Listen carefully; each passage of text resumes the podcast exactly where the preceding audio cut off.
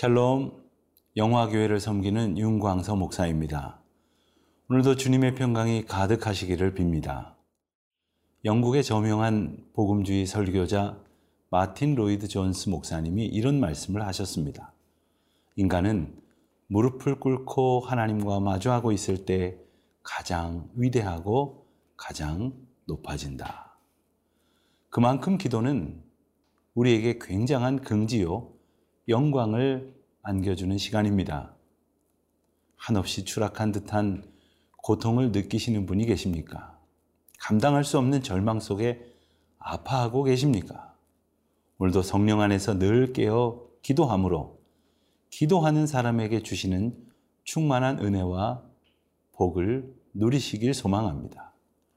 오늘은 누가복음 22장 1절로 13절까지의 말씀을 함께 묵상하겠습니다. 누가복음 22장 1절에서 13절 말씀입니다. 6월절이라는 무교절이 다가오매 대제사장들과 서기관들이 예수를 무슨 방도로 죽일까 궁리하니 이는 그들이 백성을 두려워함이더라. 열둘 중에 하나인 가료디네라 부르는 유다에게 사탄이 들어가니 이에 유다가 대제사장들과 성전 경비대장들에게 가서 예수를 넘겨줄 방도를 의논하매 그들이 기뻐하여 돈을 주기로 언약하는지라. 유다가 허락하고 예수를 무리가 없을 때에 넘겨줄 기회를 찾더라. 유월절 양을 잡을 무교절 날이 이른지라. 예수께서 베드로와 요한을 보내시며 이르시되 가서 우리를 위하여 유월절을 준비하여 우리로 먹게 하라. 여짜오되 어디서 준비하기를 원하시나이까?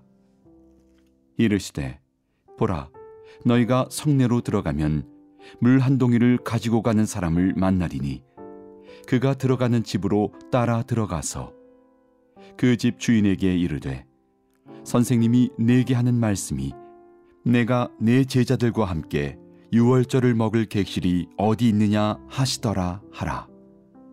그리하면 그가 자리를 마련한 큰 다락방을 보이리니 거기서 준비하라 하시니 그들이 나가 그 하신 말씀대로 만나 유월절을 준비하니라. 구약에 나오는 이스라엘의 대표적인 세 절기는 유월절과 칠칠절 그리고 초막절입니다. 그런데 이 절기들은 다른 이름을 가지고 있습니다. 6월절은 무교절이라 불리기도 하고 77절은 첫 보리를 거두어 드리는 맥추절 또는 오순절이라고도 부릅니다. 초막절은 수장절, 장막절이라고도 불립니다. 오늘부터 살펴보게 될 본문의 시간적인 배경이 되는 6월절은 그 옛날 이스라엘 백성들이 애굽의 포로였다가 탈출할 때 애굽에 내려진 열 가지 재앙 가운데의 마지막인 모든 집의 장자가 죽는 내려진 그 밤으로부터 시작이 됩니다. 어린 양의 피를 문설주에 바른 이스라엘 백성들의 집은 죽음의 사자가 유월, 즉 넘어감으로써 구원을 얻게 되었다는 의미에서 유래가 된 것이죠. 니산월, 즉 정월 14일에 양을 잡아 유월절 식사를 하고 해가 진 다음부터 일주일 동안 무교절이 시작되니 유월절과 무교절을 같은 절기로 부르는 겁니다. 바로 그 유월절 절기에 오늘 본문이 전하는 것처럼 예수님께서 십자가에 못 박혀 죽으시기까지의 순환의 과정이 시작됩니다. 본문을 보면 유월절을 준비하는 두 부류의 사람이 등장합니다. 우선 예수님과 제자들입니다. 예수님은 많은 사람들을 구원하시기 위해 자신이 유월절 어린 양이 되어 십자가를 지시려고 나아가십니다. 모든 일을 구원하기 위한 준비를 시작하신 것입니다. 또 하나의 부류는 자기들의 욕망을 채우려고 예수님을 죽이려는 사람들입니다. 바로 대제사장들, 서기관들 같은 종교 권력자들이죠. 2절을 보면 대제사장들과 서기관들이 예수님을 무슨 방도로 죽일지를 궁리하는 모습이 나옵니다. 하지만 그들은 예수님을 따르는 사람들이 많아 두려워했습니다. 그럼에도 예수님을 죽이려고 했던 이유는 정치적인 이유였습니다. 당시 대제사장을 로마의 총독이 임명을 했기에 친로마 정책을 펼쳤던 대제사장 가야바는 로마의 위협이 될 만한 예수를 자기 자리를 보존하기 위한 욕심으로 죽이려고 했습니다. 하지만 많은 백성들이 예수님을 추종했기 때문에 예수님을 체포하는 일은 쉽지 않았습니다. 만약 예수님을 체포하여 죽인다 하더라도 백성들이 이 사실을 알지 않기를 원했을 것입니다. 자칫하면 백성들이 자신에게 등을 돌릴 수도 있기 때문이죠. 그래서 그들은 백성들 몰래 예수를 죽이는 목적을 도모했습니다. 당시 이스라엘은 잦은 반란으로 로마 제국의 속국 중에 말썽이 많은 땅으로 여겨졌습니다. 또한 메시아 대망 사상으로 인해 이스라엘의 회복을 원하는 운동이 여기저기서 일어났기 때문에 로마는 유대 지역을 각별히 주목하고 있었습니다. 그때 그들이 생각해낸 방법은 예수님을 정치범으로 고발하여 사형을 받게 하는 것이었습니다. 하지만 로마의 입장에서 예수님을 잡아야 할 이유는 뚜렷하지 않았습니다. 바로 그때 그들의 바램을 이루어줄 사람이 나타났습니다. 바로 가룟 유다였습니다. 많은 제사장과 서기관들은 처음부터 예수님의 대적으로서 사탄의 앞잡이 노릇을 했는데 이제 가론 유다가 또 다른 사탄의 도구가 되어서 그들과 협력을 하게 된 것입니다. 가론 유다는 예수님을 조용히 체포할 수 있는 곳을 알려주기로 하고 기회를 엿보았습니다. 가론 유다는 우리가 잘 아는 것처럼 예수님의 열두 제자 중에 한 사람으로서 재정을 담당하기도 했지만 돈을 훔치기도 했습니다. 어쩌면 그는 순수한 마음으로 예수님을 따른 것이 아니라 자기 욕심을 위해 그 곁에 있었습니다. 예수님이 왕이 될 것이라고 기대했겠지만 십자가를 향한 행보를 보이시자 유대교 지도자들에게 돈을 받고 넘기기로 결심한 겁니다. 악인들과 악인이 결탁하여 극악한 범행을 도모하는 모습을 보면서 죄악의 민낯을 우리는 보게 됩니다.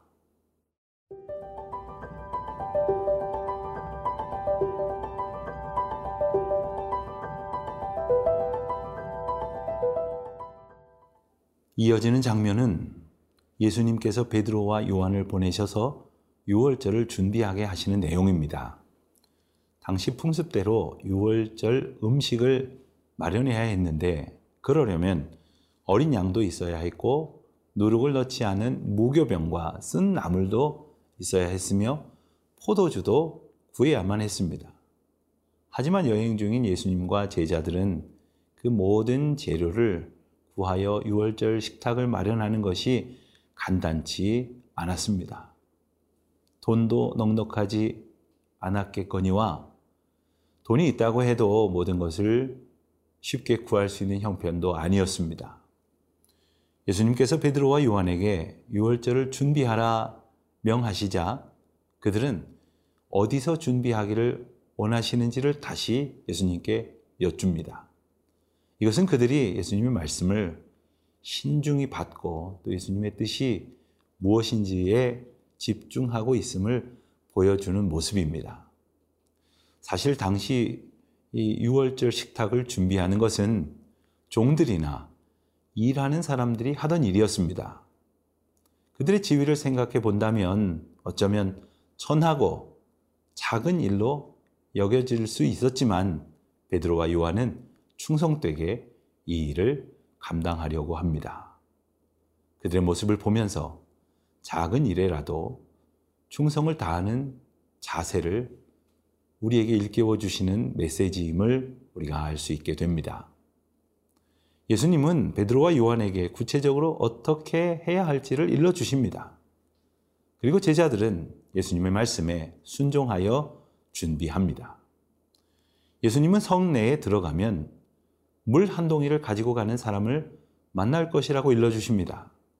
그 집 주인에게 선생님이 내게 하는 말씀이 내가 내 제자들과 함께 유월절을 먹을 객실이 어디 있느냐 하시더라 라고 말하라 하십니다.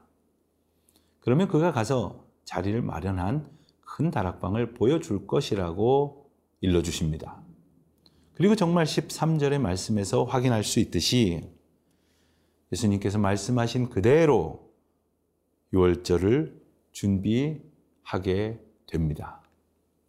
예수님께서 예루살렘에 들어가실 때에 타셨던 나귀 새끼를 구하는 일도 이와 비슷합니다.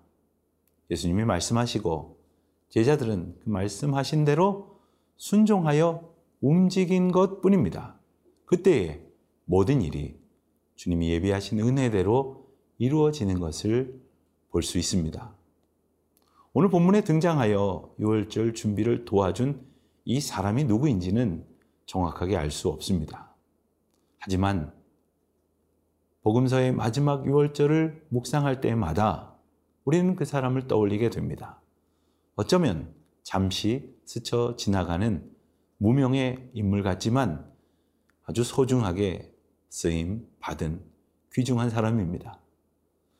성경에는 이러한 사람들이 참 많이 등장을 합니다. 예수님께 보리떡 다섯 개와 물고기 두 마리를 가져온 한 소년, 향유를 예수님 앞에 부은 여인의 이야기, 또 예수님께서 예루살렘에 입성하실 때에 나귀를 내어준 이름 없는 사람. 모두가 그 이름조차 기록되어 있지 않지만 예수님의 생애를 묵상할 때에 꼭 등장하는 인물들 아닙니까? 사람은 누구나 자기 업적이 남들에게 기억되고 역사에 거창하게 기록되기를 원합니다. 하지만 예수님께서는 이러한 모습에 대해 깊이 생각하게 하십니다. 오른손이 하는 것을 왼손이 모르게 하라고 말씀하시기도 하셨지요. 자기를 드러내는 것을 좋아하는 사람, 박수 받고 칭찬 받으려고만 하는 사람들은 이미 자기 상을 받았기에 하나님께 상을 받을 것이 없다고도 말씀하셨습니다. 그렇지만 이름 없이 빛도 없이 겸손히 섬기는 사람을 우리 주님은 기억하십니다. 때로 우리가 사랑과 열심을 가지고 주님의 일을 감당하려고 하지만 아무도 알아주지 않는다고 너무 서운해하거나 불평하지 마시기를 바랍니다. 누구도 알아주는 일이 아니라고 해서 기피하지도 마십시오. 바울은 이런 사람을 가리켜서 고린도서 6장 9절에서 무명한 자 같으나 유명한 자라 이렇게 부르기도 하였습니다. 주님의 일에 참여하고 쓰임 받은 자만이 느낄 수 있는 헤아릴 수 없는 큰 감격은 오직 그의 것입니다. 예수님께서 원하신다면 그 일이 큰 일이든 작은 일이든 충성을 다하여 감당할 때 우리 하나님 이것을 기뻐하시고 반드시 이것을 기억하십니다. 주님이 기뻐하실 일이라는 사실을 기억하며 우리에게 맡겨주신 모든 일에 충성을 다하는 우리 모두가 되시기를 바랍니다.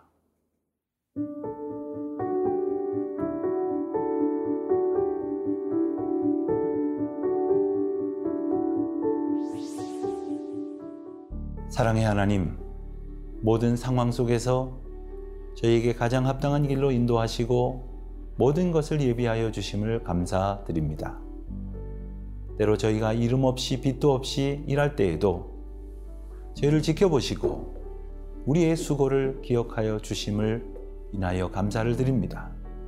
주님 맡기신 모든 일에 진실함과 충성됨으로 하나님 나라를 세워가는 주의 자녀들이 되게 하여 주시옵소서 예수님의 이름으로 기도드립니다.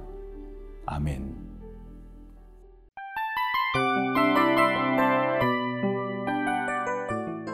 이 프로그램은 청취자 여러분의 소중한 후원으로 제작됩니다.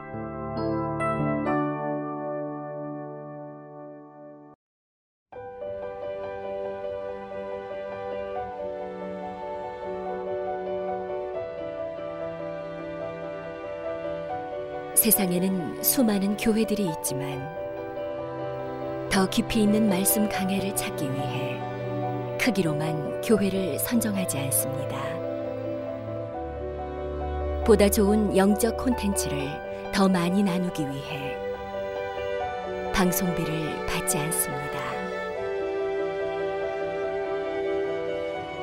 1년 365일 복음만 전하고 싶어서 우리는 광고를 하지 않습니다. 온누리의 복음을 땅끝까지 CGN TV와 함께 땅끝 선교사가 되주세요.